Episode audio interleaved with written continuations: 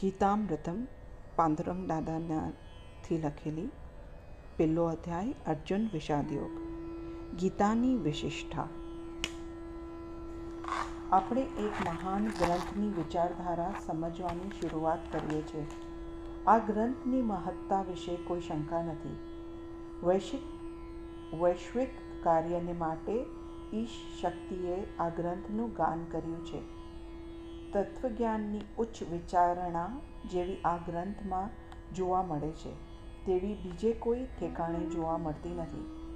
પૂર્ણતાની ટોચ સુધી લઈ જવાવાળા આ ગ્રંથ છે. આવા ઉત્કૃષ્ટ ગ્રંથનું સેવા, સેવાલોકન કરવું મારા જેવા સામાન્ય માણસને માટે શક્ય નથી. શ્રી કૃષ્ણ ભગવાને પોતાના પ્રિય પાર્થને જે કંઈ કહ્યું તે આપણે કેવી રીતે સમજી શકીશું? છતાં, એક ઉપાસક તરીકે હૃદય કાતર થતું હોય, તો પણ એક વધારાનું તુલસી દળ ભાવપૂર્વ પૂર્ણ હૈયે આ મહાન ગ્રંથ ઉપર ચડાવવામાં વાંધો નથી. ગીતાનો મહિમા અનેરો છે. વિશ્વની લગભગ સાઠ સિત્તેર ભાષામાં ગીતાનો ભાષાંતરો થયા છે. કેટલાક ધર્મગ્રંથોનું અઢીસો ભાષામાં પણ ભાષાંતર થયું છે. પણ તે કાર્ય તેના પ્રચારકોને પ્રચાર માટે કર્યું છે. ગીતાનું ભાષાંતર ગીતાને માનનારાઓએ તેના પ્રચાર માટે કે તેનું મહત્ત્વ વધારવા માટે કર્યું નથી. ઉલટું, ગીતા પ્રેમી સમાજ ગીતાના પ્રચાર માટે ઉદાસીન રહ્યો છે. પરંતુ પરદેશી લોકોએ ગીતા વિચારની સનાતનતા જોઈને આત્યંતિક પ્રેમથી તેનું ભાષાંતર કર્યું છે. તેથી જ ગીતાના ભાષાંતરની કિંમત છે. ઉદ્ધાર ઉદ્દાત અને પ્રશસ્ત વિચારોની અસર પોતાના ઉપર છે એમ અમેરિકા આજે માને છે. આવી ઉદારમતવાદિતા આવી છે તેનું કારણ ઇમર્શન છે. જીવનના અડતાલીસ વર્ષ ઇમર્શને યુનાઇટેડ સ્ટેટ્સના કોન્કોર્ડ શહેરમાં ગાળ્યા હતા. જ્યારે ઇમર્સન થોમસ ફ્લોઇડને ઇંગ્લેન્ડમાં મળ્યા ત્યારે જીવનના સત્ય સિદ્ધાંતોની ભરેલો ગ્રંથ તરીકે ફ્લોઇડે ગીતા ગ્રંથની ભેટ તેમને આપી હતી. ઇતિહાસે આ વાત નોંધી છે. ઇમર્સનને ગીતાની વિચારધારા પૂર્ણપણે સ્વીકારી છે. ગીતાની અસર ઇમર્સન ઉપર થઈ છે અને ઇમર્સનના વિચારોની અસર અમેરિકામાં જોવા મળે છે. ગીતાના જીવનના સત્ય સિદ્ધાંતોની મોહિની જ કંઈ વિશિષ્ટ છે. આપણા દેશમાં પ્રથમ ગવર્નર જનરલ તરીકે વોરન હેસ્ટિંગ આવ્યા હતા. ગીતામાં કહેલી વિચારધારાની તેના ઉપર એટલી અસર પડી કે તેણે ચાર્લ્સ વિલિક્સન વિલિક્સન નામના પોતાના મદદનીશને પાંચ વર્ષ માટે કાશીમાં ભણવા મોકલ્યો હતો. ત્યારબાદ વોરન હેસ્ટિંગે મરવા અને મારવા વિશેના ટોચના સિદ્ધાંતોનું તત્વજ્ઞાન કહેવાવાળી ગીતાનું ભાષાંતર કર્યું. અર્થાત, ગીતાના પ્રચાર માટે ભાષાંતર કરેલું હોત તો તેનું એટલું મૂલ્ય ન હોત.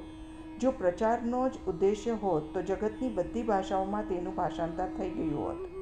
જીવન મૂલ્યો ઓળખ, ઓળખવાવાળા માણસો જુદા અને પ્રચાર કરવાવાળા માણસો જુદા. પ્રચારકોના કાર્યની પાછળ એક રાજકારણ આવી જાય છે. શરૂઆતમાં જ આ સાહેબોનું નામ સ્મરણ કર્યું. તે લોકો નામસ્મરણ કરવા જેવા જ છે. જેમને ઇમર્સન કે ફ્લોઇડ ફ્લોઇલના વાંચ, વાંચ્યા હશે, તેમને ખબર હશે કે તે બંને નમસ્કાર કરવા જેવા છે.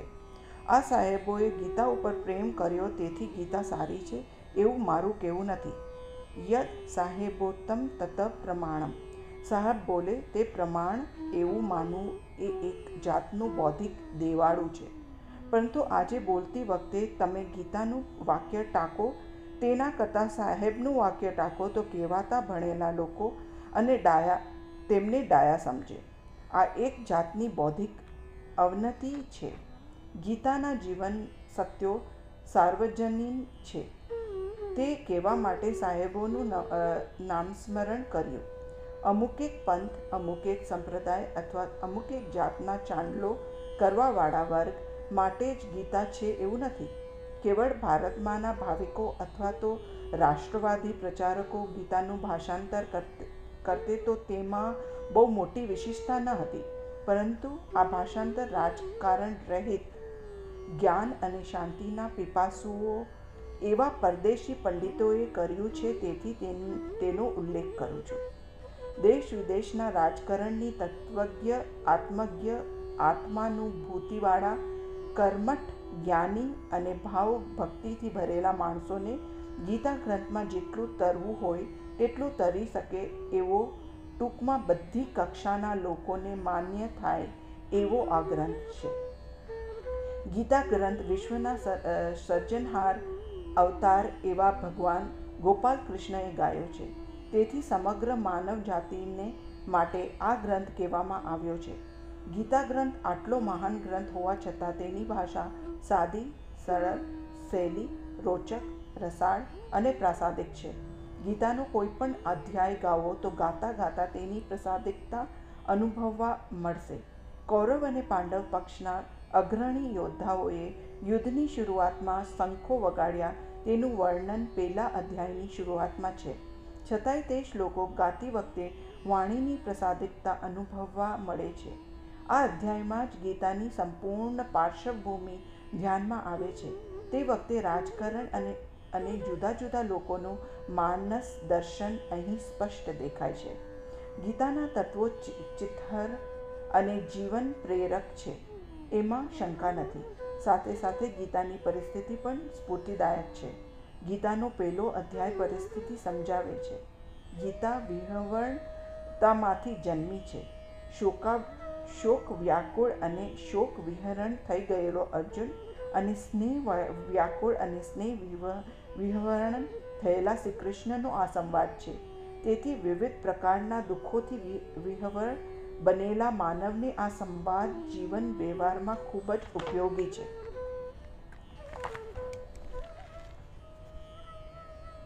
જય શ્રી કૃષ્ણ. શ્રી કૃષ્ણ અર્પણમસ્તુ